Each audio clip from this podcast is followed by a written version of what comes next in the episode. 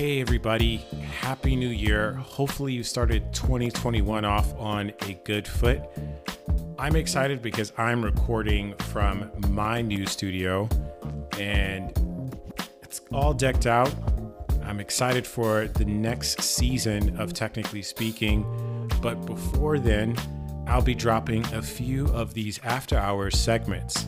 The whole idea around this is to give you all a bit of additional listening experiences from surplus recording, from webinars, and podcasts.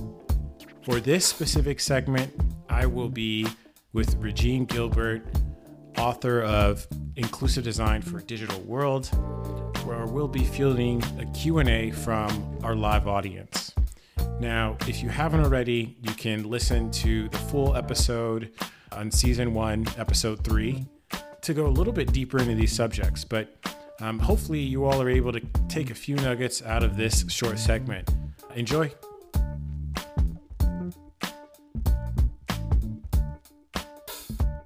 I think we have a few questions in the bank. Yeah. Uh, so we'll go ahead questions. and actually get started on those. The first one is from Amy How can product managers begin a conversation about accessibility pre design? How can we influence our organization and prioritize accessibility? I think it depends first and foremost on what you're working on. Are you working on a public facing website or application? If that is the case, then you pretty much, sort of by law, are required to make your site accessible. Anything that and the, the laws around this have been so ambiguous. Basically, the the American with Disabilities Act really covered any public space, um, and it was it was brought before. It was created before the web was what the web is today, yeah. and because of that, um, it's kind of been blanketed and used. And there's been an increase in lawsuits over the last few years. I mean, there's you could just type accessibility lawsuit into Google, you'll see plenty. If you have anything that's public facing, it should be accessible. In in general, it should be accessible, but uh, you can start with the legal. Um, yeah, you could start with the legal requirements. Um, you could say, you know, we want to target a broader audience right? So if we make this accessible, we're actually making this available to more people. There's a lot of money in the in the disability community that is missed out on because things are not accessible. Uh, there's a list of reasons. There's a lot of them. So I would say first and foremost, what it is, what what are you working on? Um, you know, think about from a product uh, manager perspective, from the uh, in terms of process how would incorporating accessibility impact your process? Is it adding to the sprints? Um, if it is, okay, but how are you incorporating it that? How are you weaving it in? Could it be weaved in in a phased way?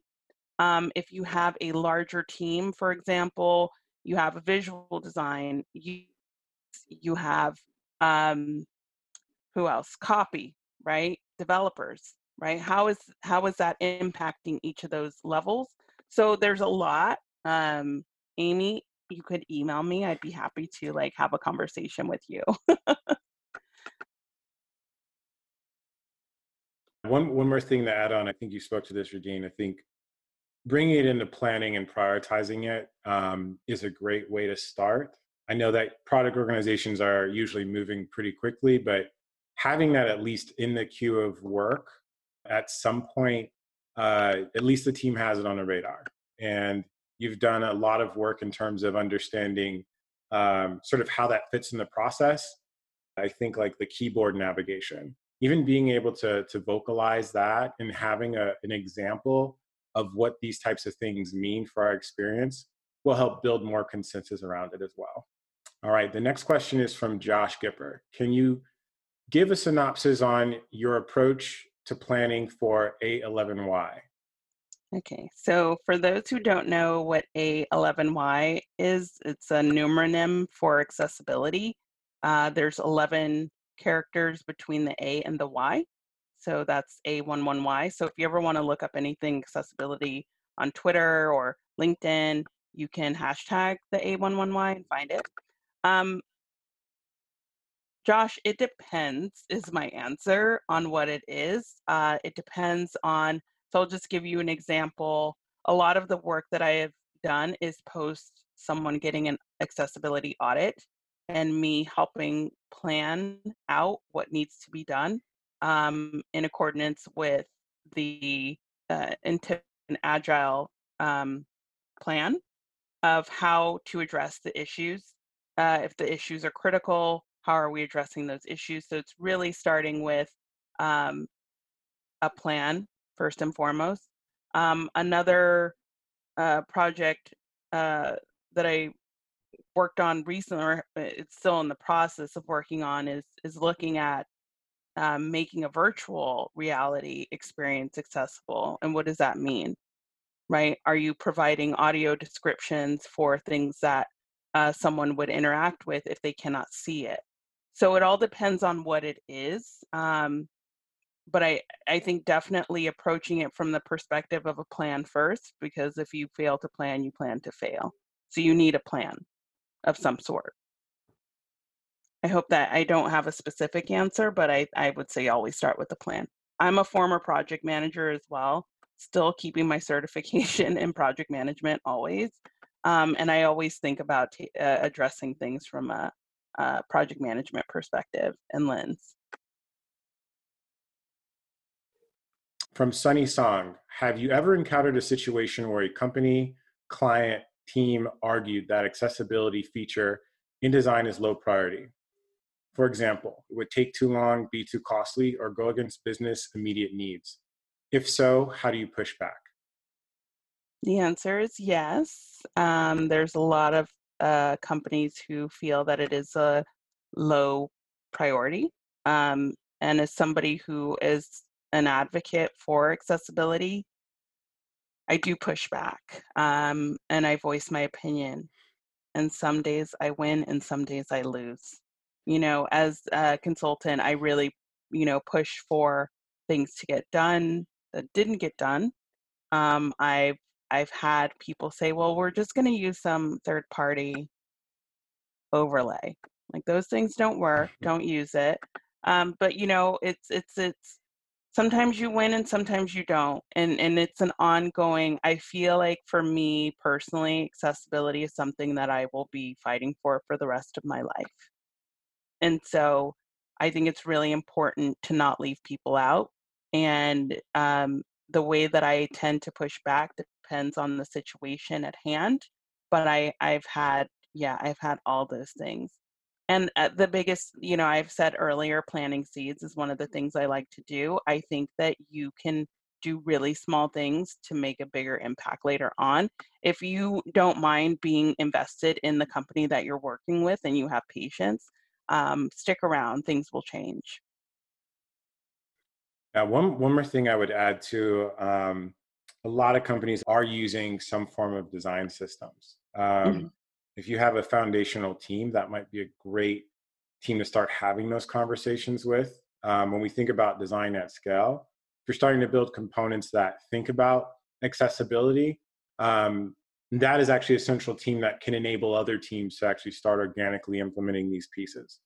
I think there might be some opportunities to pivot and see where um, perhaps you know where the more impactful sort of foundational pieces where you can make that impact happen right um, that's something that that you know we've we've been starting to, think about um, and then additionally too with with the designs that you're working on um, you know before it even gets to um, you know to, to being um, pushed live uh, educate the design team. If your design team can actually start to organically implement in their designs before it even gets to a development phase versus as an afterthought um, there's an opportunity there as well.